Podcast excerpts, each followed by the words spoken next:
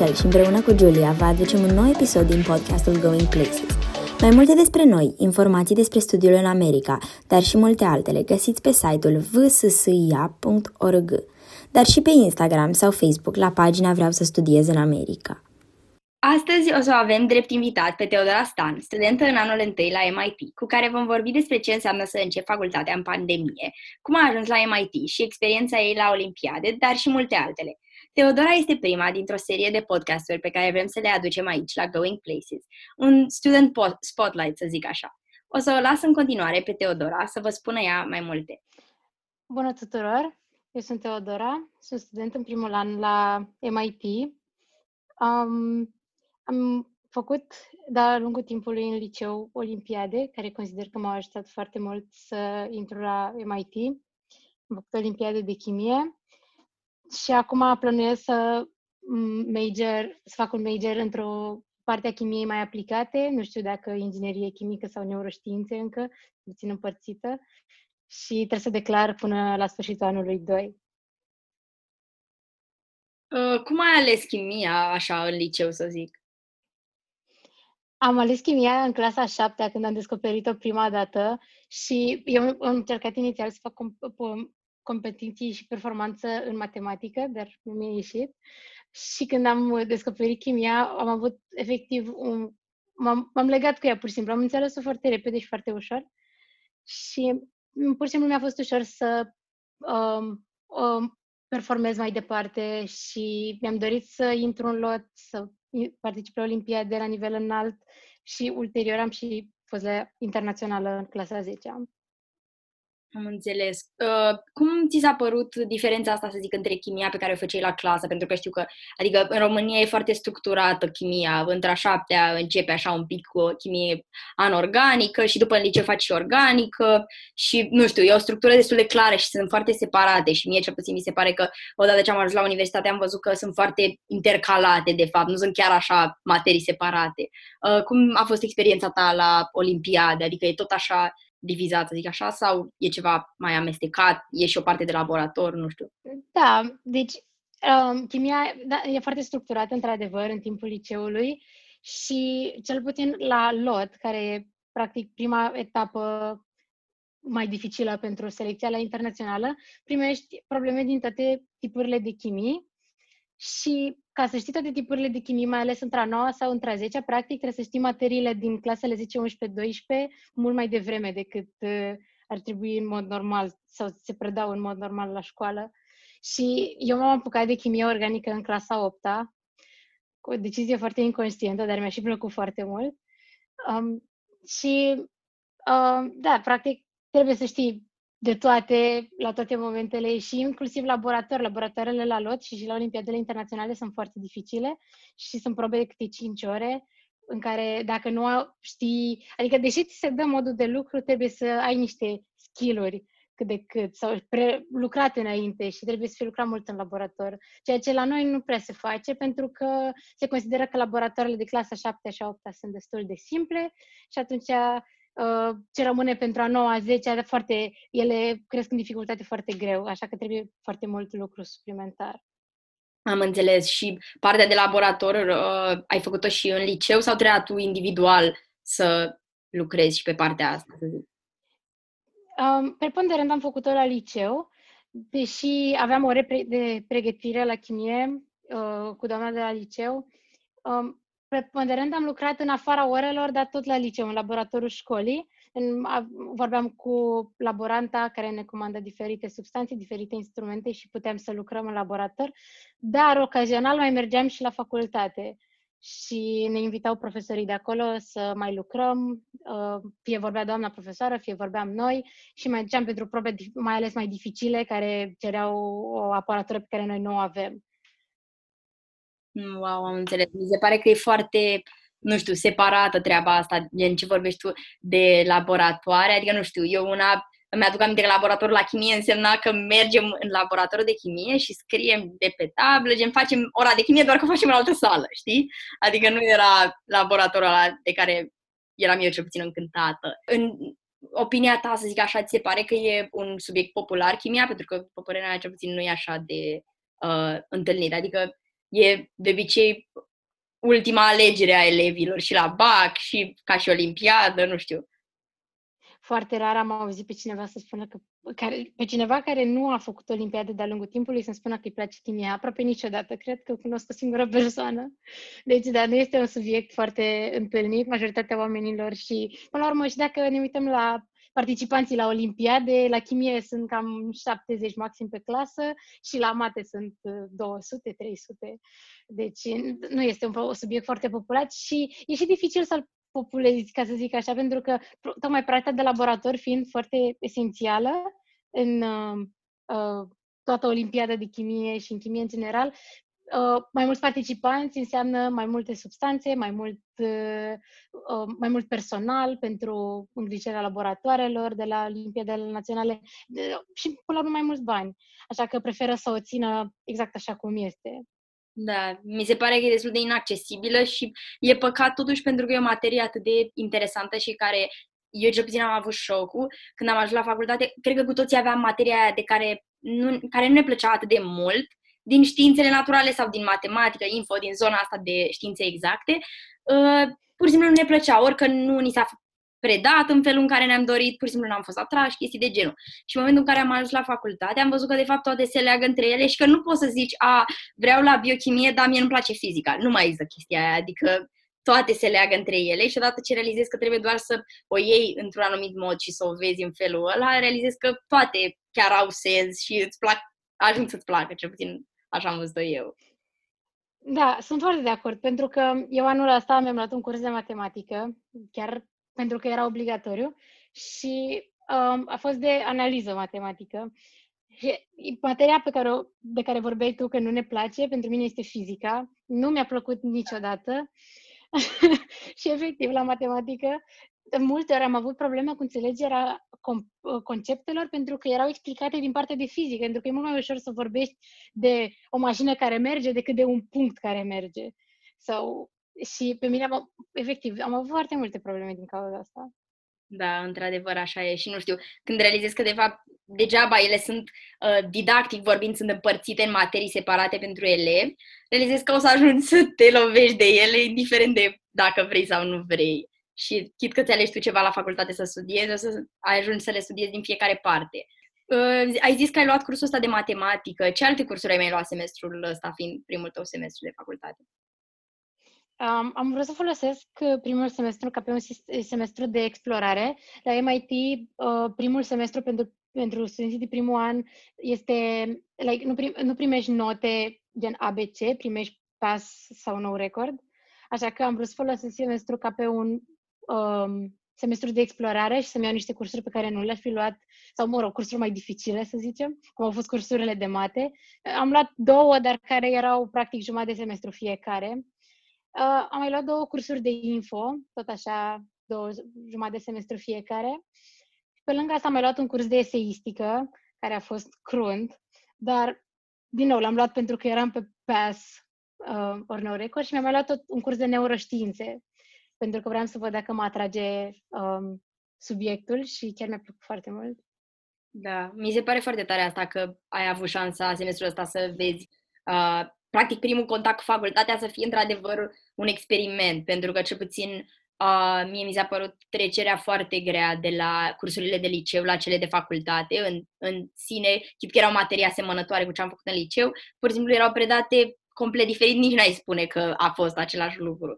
Și tocmai mi se pare bună chestia asta pentru că s-ar putea să ajungi să fii pasionată de anumite lucruri de care nu știai că ai putea fi pasionată tocmai că n-ai avut contact cu ele. Și uite că poate chiar așa ar fi neuroștiința. Și dacă stau să mă gândesc, neuroștiința oricum se leagă foarte mult de chimie, să zic așa, dacă tot. Păi da, exact. Adică mai ales la început uh, a, a fost o parte de um, potențiale de acțiune în neuroni și mie nu mi era deloc greu să înțeleg uh, cum se face, cum se, procesele chimice din potențiale de acțiune pentru că aveam uh, uh, background-ul de chimie.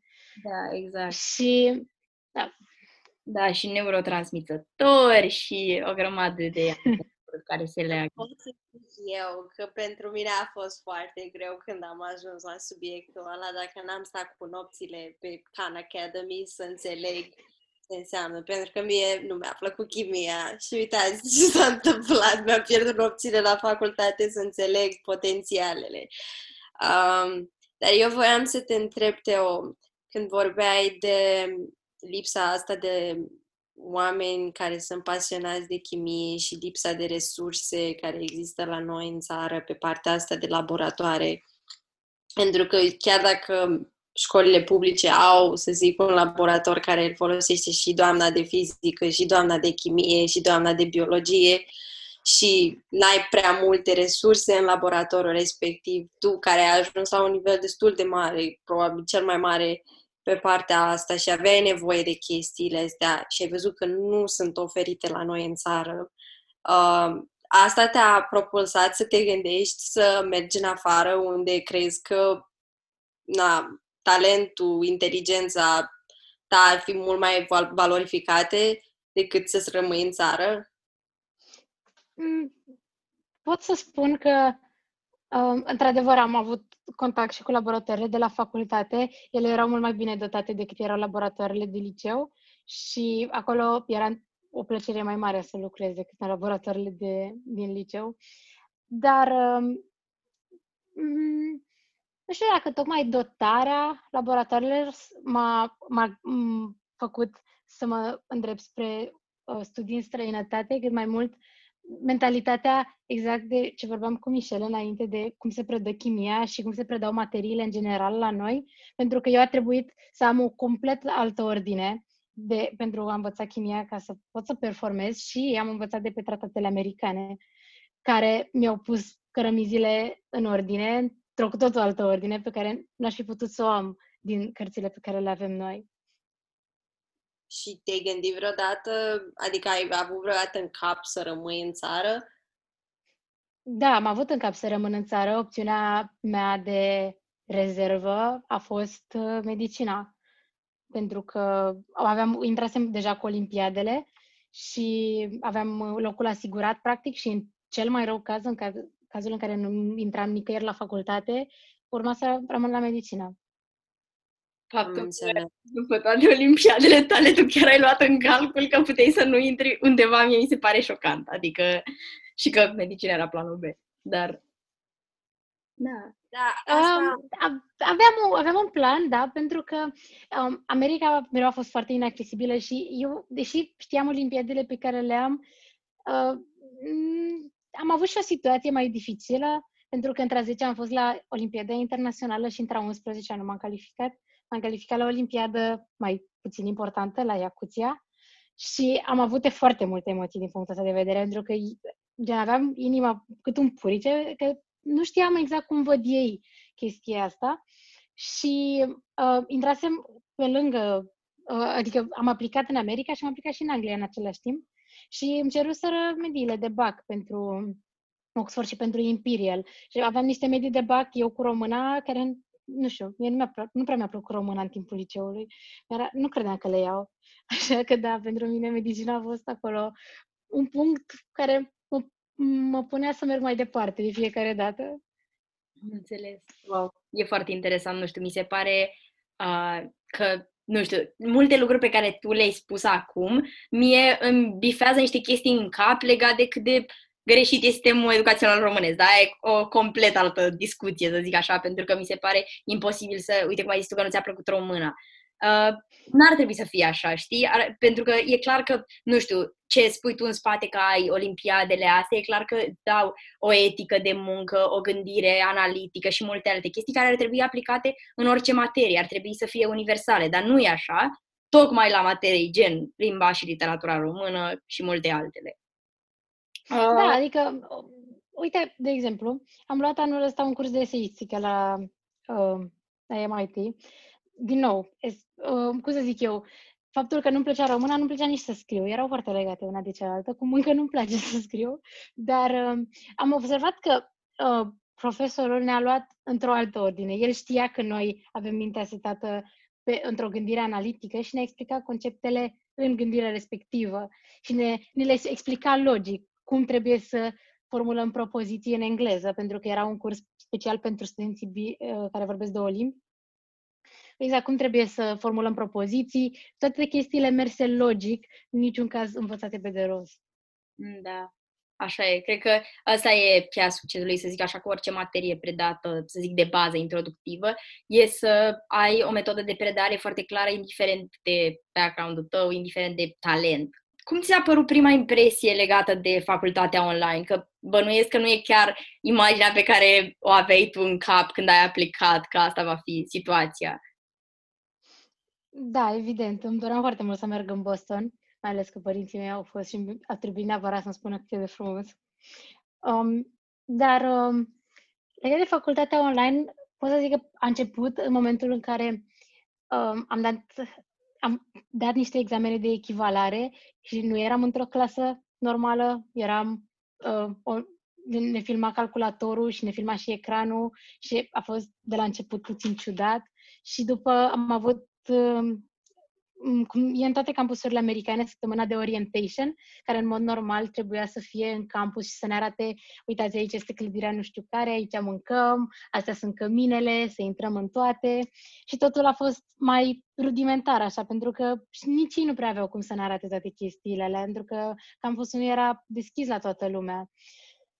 Și după au început cursurile, unde um, pur și simplu, din prima săptămână ne-au acaparat cu foarte multe lucruri de făcut și um, cred că ca student internațional, cu șapte ore diferență față de Boston, cel mai greu lucru a fost să-mi fac prieteni din Statele Unite, pentru că um, prepon, studenții internaționali sunt o părticică foarte mică din uh, the student body, sunt cam, nu știu, 5, 6, 7%, 8% și majoritatea sunt americani și eu nu prea aveam cum să vorbesc cu americanii și din primele săptămâni când deja eram acaparată de lucru, nu prea aveam cu cine să fac teme, să mă ajute și a trebuit practic să le fac prepondere în singură până la un punct când am început să mai fac prieteni.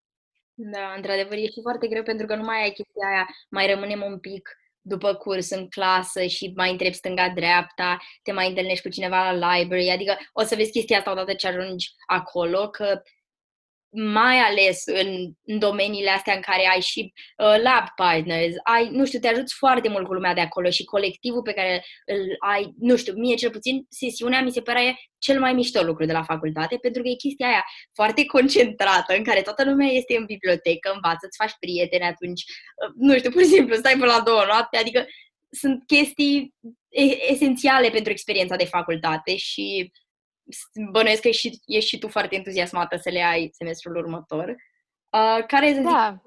cea mai mare așteptare pe care o ai pentru în momentul în care te vei duce acolo? Cea mai mare așteptare pe care o am în momentul în care mă voi duce acolo este să viața de facultate, din facultate. Din, vreau și eu să văd cum este să fiu pe cont propriu la facultate, la 5.000 de kilometri de casă, cu cursuri care mă acaparează de muncă și în absolut orice moment al zilei cu oameni noi în jurul meu. În mentalitatea și experiența de facultate asta, pe care nu așa, n-am avut-o în mediul online, oricât de mult am încercat să o simulez și oricât de mult am încercat profesorii să o simuleze. Au făcut tot felul de aplicații ca să ne cunoaștem, să ne meciuiască random, dar nimic nu se compară cu efectiv campusul.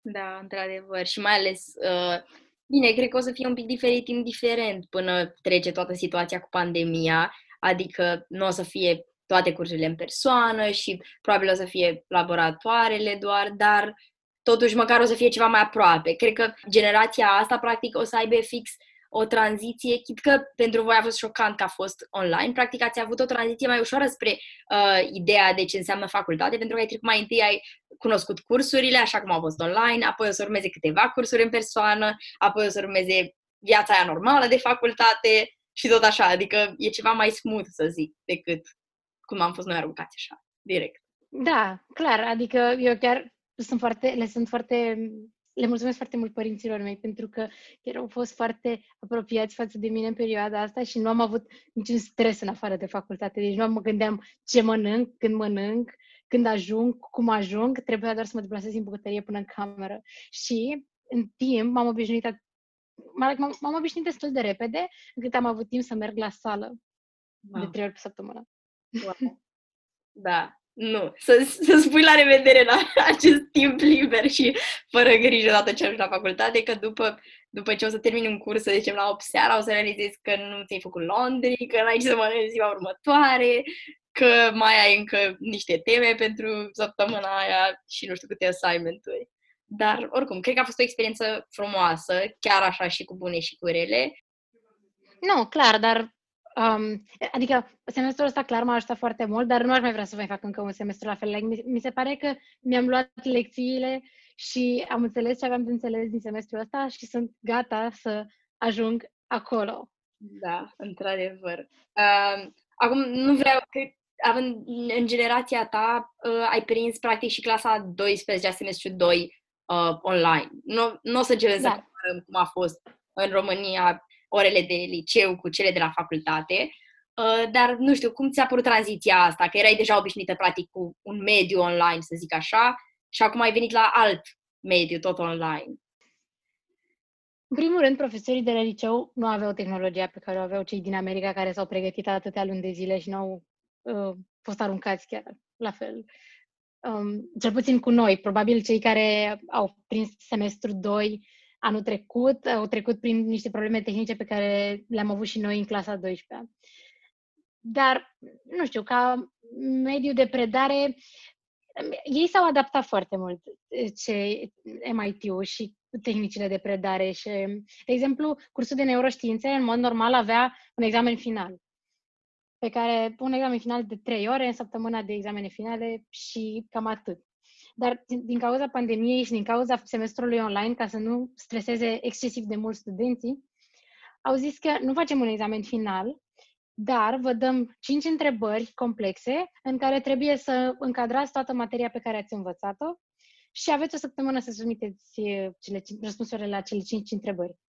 Deci a fost mult mai puțin stresant, aveam uh, cartea la dispoziție, puteam să ne uităm, să ne inspirăm și, adică a fost open book, nu a fost nimic împotriva legii.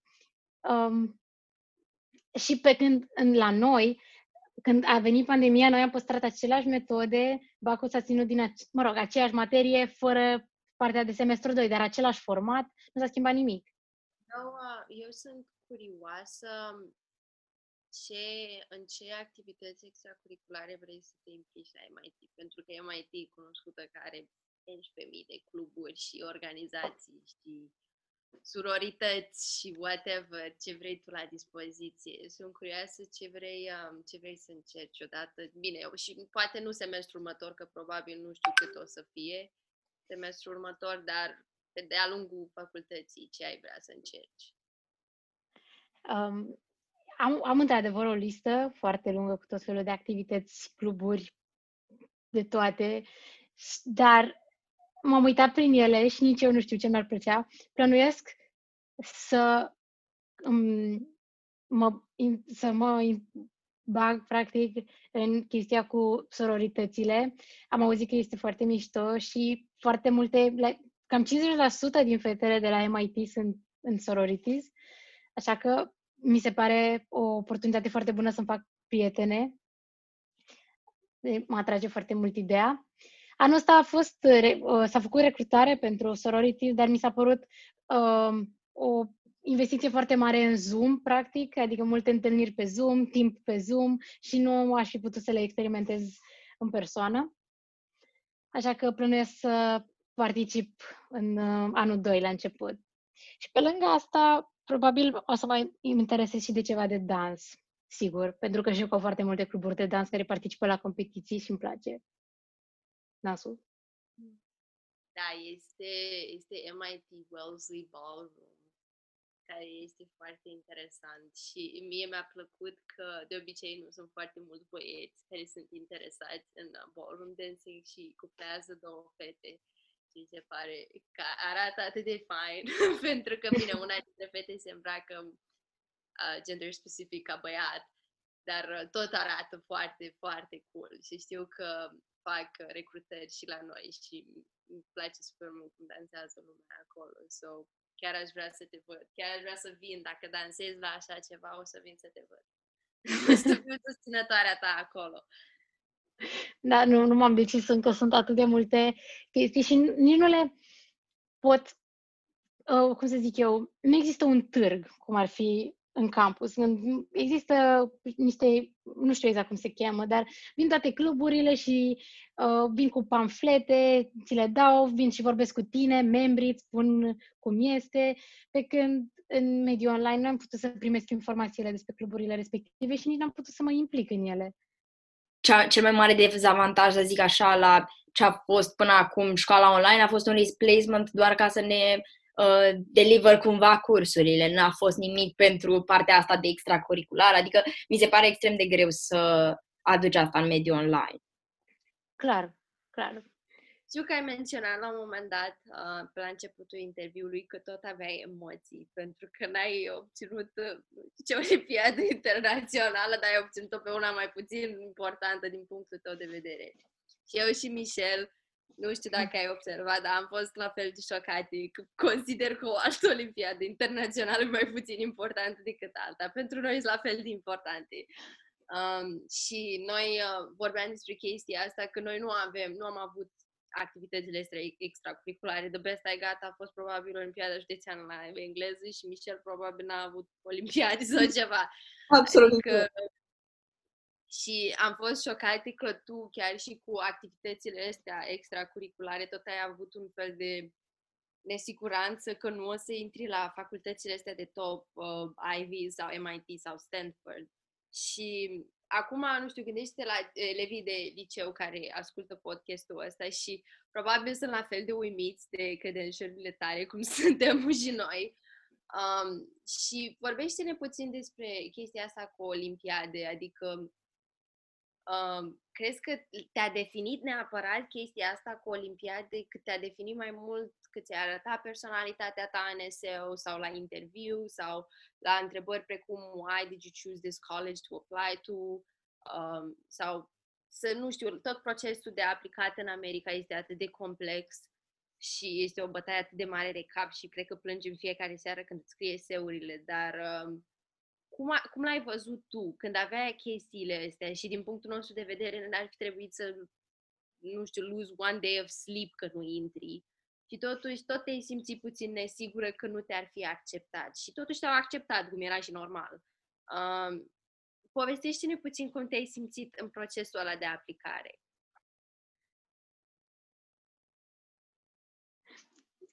Eu, eu când am aplicat uh, um, la MIT, eu știu că facultățile din America, pentru că n-am aplicat doar la MIT, uh, pun um, accentul pe a well-rounded personality, unele mai mult, unele mai puțin. Um, în orice caz, vor să vadă că ești un student divers, într-o, într-o măsură, într-un fel sau altul.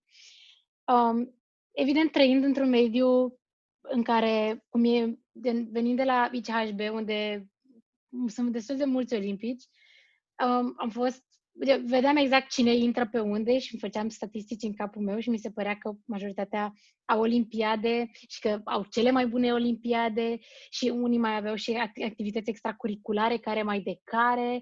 Și ideea e că alt motiv pentru care am avut emoții a fost că nu aveam foarte multe extracurriculare pe lângă, școa- pe lângă olimpiade, gen aveam olimpiadele, aveam ce să vorbesc de olimpiade, de emoții um, și tot așa, dar nu aveam um, nu prea făcusem multe alte chestii, pentru că olimpiadele și timpul de pregătire mi-au acaparat cam tot timpul în, timp, în timpul liceului.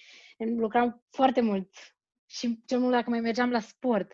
Foarte rar am mai apucat să fac și altele. Am fost într-o tabără la Oxford, despre care aveam ce să vorbesc, dar din nou nu prea aveam prea multe de vorbit despre două săptămâni.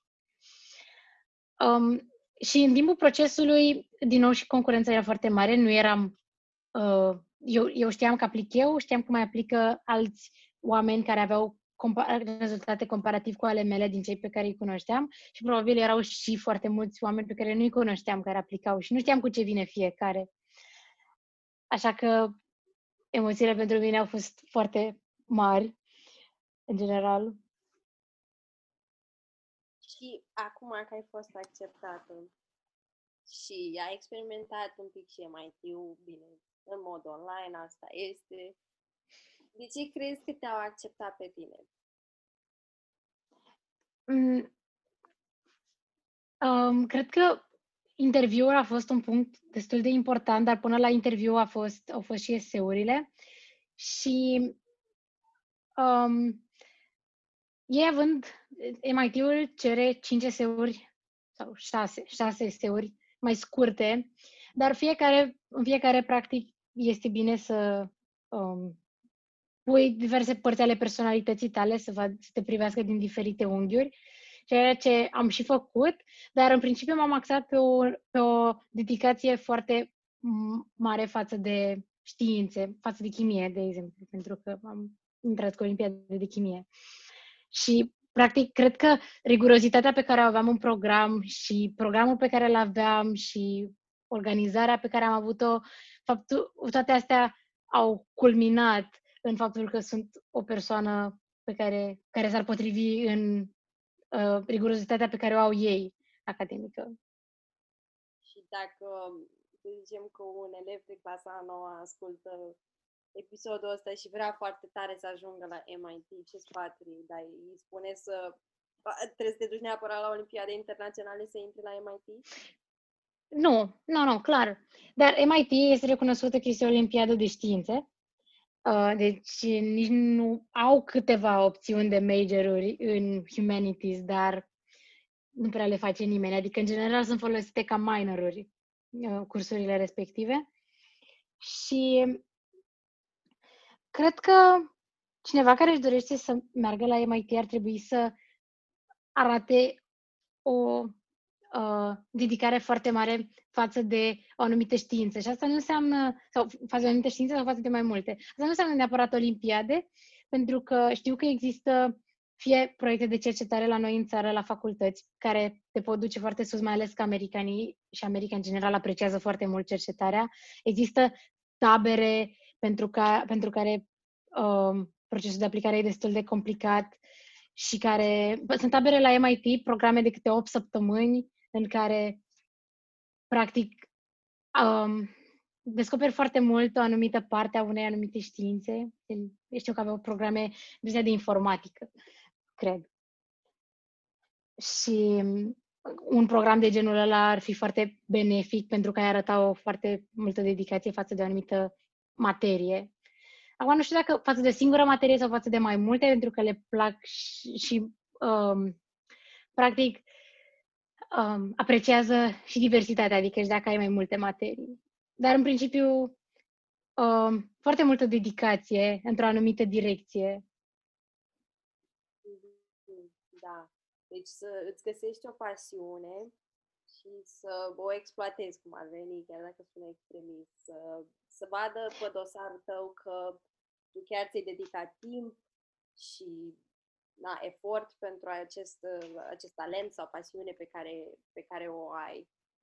Și când ți-ai scris eseurile, spre exemplu, tu despre ce ai ales să vorbești, ok, am înțeles că astea de la MIT sunt cinci întrebări și așa, dar pentru eseu principal, pe ce ai ales să te duci? Ce crezi că te reprezenta foarte bine pe tine ca personalitate, pe lângă, pe lângă faptul că ești foarte bună la chimie?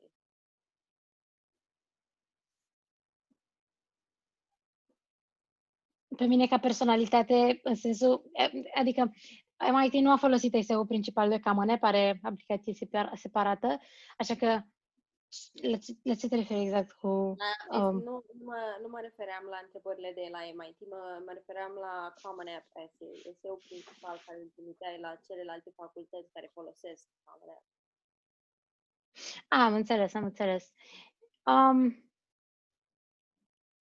Uh, eu am avut două eseuri principale pe care le-am uh, sub, submis practic, uh, două eseuri principale complet diferite, pe care le-am submis în aplicații pe baza profilului facultății. Unele erau mai, unul dintre ele a fost mai um, sentimental și unul a fost mai academic oriented. Și, de exemplu, cel mai academic oriented am vorbit despre um, pasiunea mea pentru chimie. Mi-am imaginat la um, masa de laborator din Praga, unde a fost Olimpiada Internațională și, practic, drumul pe care l-am făcut din, din cămin până în sala respectivă și în sala respectivă până să înceapă proba aveam tot felul de backflash-uri uh, despre drumul pe care l-am făcut ca să ajung în primul rând la masa respectivă, nu doar din cămin până la masa respectivă. Și am mai stecam diferite substanțe, obțineam o culoare, mi-aminteam alt lucru, alt pas în viața mea foarte important care a culminat până la urmă să ajung în, la Olimpiada Internațională. Și um, Asta, asta a fost un eseu mai, practic mai pe partea asta de pasiune pentru chimie, pentru culori, pentru um, științe. Și celălalt eseu a fost despre um, a, fost, a fost o poveste a mea personală, în sensul că uh, unul din motivele pentru care am avansat foarte mult în chimie de-a lungul timpului a fost că voiam să mă implic în viitor în partea de neuroștiințe și pentru că uh, la un moment dat, prin clasa a 10-a, bunica mea, care a fost foarte apropiată, a fost diagnosticată cu depresie și a fost o schimbare destul de ciudată în viața mea la momentul respectiv, pentru că eram în pregătire de olimpiade, uh, eu nu mai puteam să vorbesc cu ea, părinții mei erau, ea nu stă în București, stă, la, stă în Bacău, și părinții mei erau destul de mult plecați, erau acasă la ea și a fost, a fost o perioadă în care a trebuit să am grijă de mine, de viața mea, de performanța mea, singură și cu fratele meu. Foarte, foarte interesant, foarte interesante subiectele pe care le-ai abordat. Cred că o să vreau și eu să citesc eseurile dacă îmi dai voie.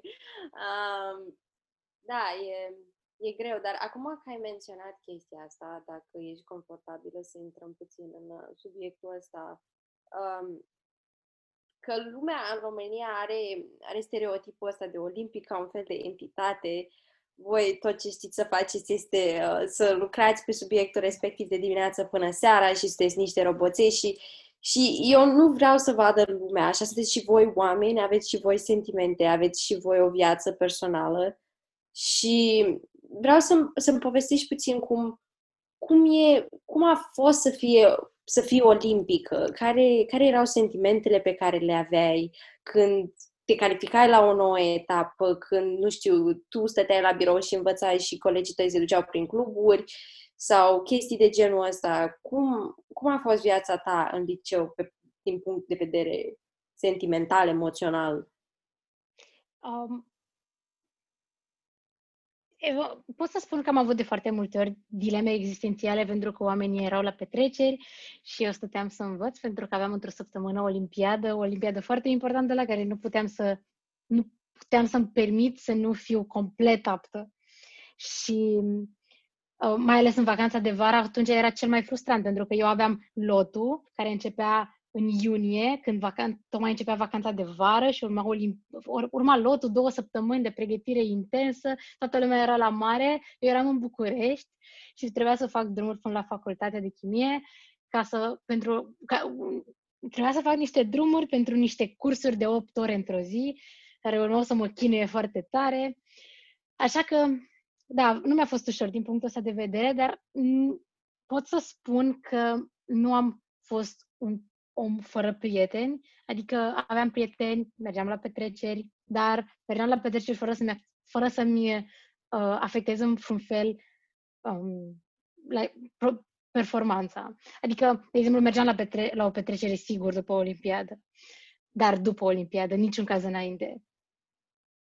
Și rest, um, simțeam că am o direcție.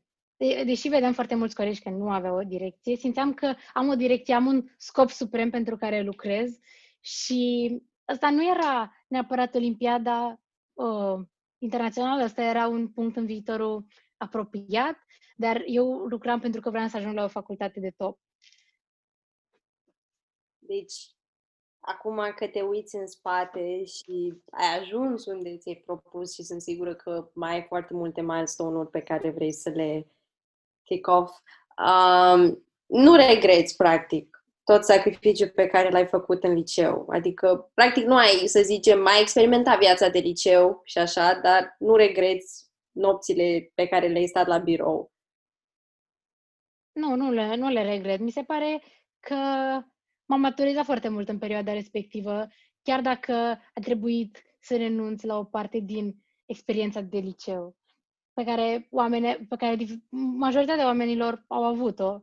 Sau, da, sau cel puțin au avut-o mai, cum să zic eu, mai memorabilă. Pentru mine, liceul a însemnat foarte mult sta la birou și lucrat în diferite ore, la diferite ore. Um, dar mi se pare că a meritat acum că am ajuns unde mi-am dorit. Mi se pare că oricum uh, faptul că ai avut ai luat contactul cu ideea asta de a prioritiza anumite lucruri, de a avea o disciplină de la o vârstă, adică să fim serioși, clasa 7 a 8 nu cred că se gândește nimeni la, adică la a face sacrificii pentru la ce ne gândim că am vrea în viitor peste 10 ani, să zic. Adică e ceva foarte departe în conceptul nostru de timp, să zic așa, mai ales la o vârstă atât de fragedă. Și sunt sigură că te-a shape și tocmai chestiile astea ce spui uh, că ți era frică să zic la, când ai aplicat la facultăți că poate nu ești suficient de well-rounded sau suficient de nu știu cum, tocmai parcursul ăsta mi se pare că te-a format să fii cât mai well-rounded, în același timp având o materie în care excelai, știi? Adică erai puțin best of both worlds. Dar cred că asta ține și de personalitatea ta, că ai știut să zici ce să alegi din ce puteai să faci. Da, cred că prioritizarea a fost, a fost o, un punct foarte important, pentru că chiar am fost pus în situații în care, deși era clar, adică nu era clar, dar um, cum, am, cum ziceam înainte, aveam o olimpiadă într-o săptămână, dar era ziua cele mai bune prietene cu o săptămână înainte și dădea petrecere, era majoratul și efectiv nu am putut să merg pentru că aveam Olimpiada Națională într-o săptămână. Adică nu era orice olimpiadă, era Olimpiada Națională, un punct foarte important. Așa că a fost sacrificii la care a trebuit să, la care, pe care a trebuit să le fac. Nu s-a supărat, bineînțeles, dar vreau să zic că mie nu mi-a picat ușor faptul că nu puteam să merg din cauza că aveam Olimpiadă într-o săptămână. Nu mai zic. Era o săptămână. Deci, teoretic, aș fi putut, într-un fel, să ajung. Dar era... Um, mi se părea că îmi sabotez într-un anumit fel mentalitatea și rigurozitatea în perioada respectivă, care era foarte importantă. Mie, mie mi se pare super de admirat câtă muncă ai depus și mi se pare că ești un model, mai ales pentru fetele care vor în STEM. Um, ești wow, meriți toate aplauzele din lume și îți meriți locul la MIT și la orice altă facultate ar fi fost norocoasă să te aibă. Um, și avem nevoie de mai mulți oameni ca tine și avem nevoie de mai multe fete în STEM care fac chestiile pe care le faci și tu și sper că, sper că cei care o să asculte podcastul, episodul ăsta, um, o să înțeleagă că da, este o grămadă de sacrificiu în spate, că sunt sigură că sentimentul ăla să ții medalia de aur uh, la gât este, nu știu, unparalleled. Nu poți să mai compari cu altceva.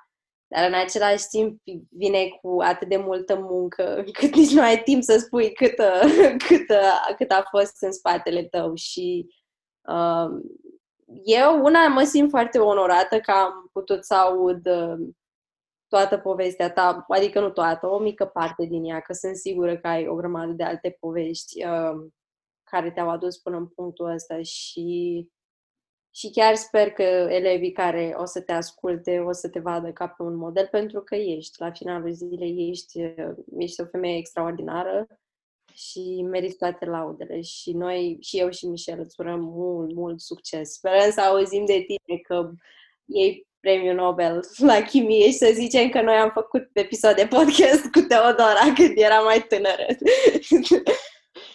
și în primul rând gândește-te cât de uh, chiar și sacrificiile alea mereu o să ajungă să se pay off, adică tot ce ai făcut în liceu, să zic, sunt poate lucruri cu care oamenii ajung să se confrunte de, că o să se confrunte de-abia când ajung la facultate. Sau, bine, acum tu nici măcar încă n-ai ajuns în punctul în care realizezi de fapt cât de avansată ești comparativ cu colegii tăi și sunt sigură că o să ajungi în punctul ăla și o să vezi de fapt cât de mult te-a pregătit toată experiența asta a Olimpiadelor. Mulțumesc foarte mult, Julia și Michel, pentru cuvinte. Într-adevăr, este... Probabil nu realizez încă cât m-au pregătit. Um, pot să spun că, totuși, am observat la un moment dat cât m-au pregătit, pentru că lucrul individual la chimie însemna foarte mult lucru individual, gen eu cu cărțile, probleme, eu cu problemele rezolvate singură.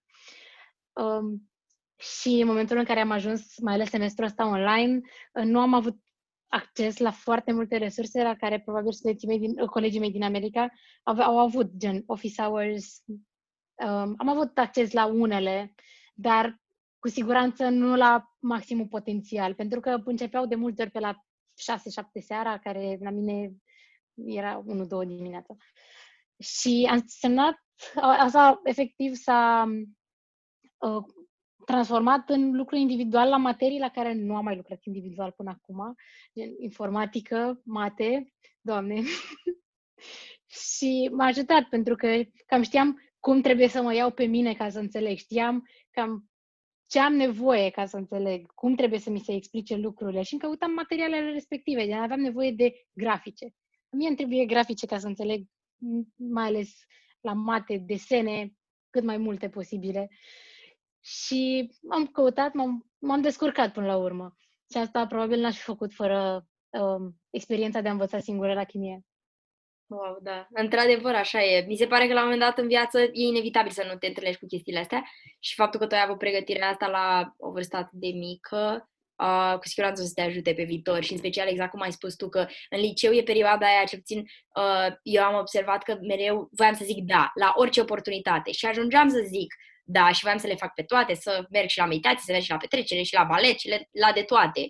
Iar când am ajuns la facultate, am realizat că nu mai pot să zic da la tot. Și că câteodată o sâmbătă o petreci la library ca să poți sâmbăta viitoare să ieși sau să trească să, să triezi din lucrurile pe care vrei să le faci, că deși credeam că facultatea e când, momentul în care experimentezi din toate câte puțin, trebuie să înveți și să spui nu la anumite experiențe, pentru că trebuie să alegi, să-ți faci o direcție în viață, știi? Și da, la un moment dat o să ajungi să faci chestia asta. Adică e o lecție foarte bună de învățat. Da, realizez asta și mm, realizez că o să fie, sunt sigură, și la MIT cazul petrecerilor. Sau chiar dacă nu la MIT, dar mai sunt facultăți în zona care sigur o să dea petreceri. Și tot așa o să trească să prioritizez funcție de uh, importanța chestiilor pe care le am de făcut în următoarele săptămâni. Așa că sunt uh, lecții pe care le-am învățat mai dur la o vârstă mai fragedă, dar care probabil o să mă ajute în viitor. Ok, dar vezi că în prima săptămână din prima, a doua săptămână din septembrie e cea mai mare petrecere la Wellesley. Deci de atunci ți-o eliberezi și vii, că nu, nu accept eu altfel. Trebuie să, trebuie să ne vaccinăm noi până în septembrie și te iau eu cu mine. Asta este clar, nici să n-aud ca examene, că e prima săptămână. Nu, nu, nu, păi nu, în prima săptămână, clar, totul e liber. Perfect. Trebuie să existe o balanță, nu până la urmă. da, exact. Nici nu ne închidem în, în, în camere, dar uh, nici nu stăm în afara camerelor doar. Teo, îți mulțumim foarte mult uh, pentru ocazia asta și faptul că ne-ai ajutat să începem această serie de podcasturi cu studenți uh, și să te cunoaștem mai bine și să vedem ce se află în spatele tuturor titlurilor astea impresionante de la, uni- de la Olimpiade și cum e experiența până acum la MIT și sperăm să ne vedem și, nu știu, la anul și să ne povestești cum a fost The Real Deal acolo la MIT și să comparăm cu podcastul ăsta. Mulțumesc foarte mult pentru că m-ați chemat. Mi-a plăcut, mi-a făcut foarte multă plăcere să vorbesc despre... Practic a fost și pentru mine um, o povestire retrospectivă a chestiilor pe care le-am făcut dintre a șaptea până în prezent și chiar, chiar îmi place ce a ieșit. Aici se încheie episodul săptămânii, iar dacă v-a plăcut și doriți să susțineți inițiativele ONG-ului nostru, vă invităm să donați la vssia.org/donezi.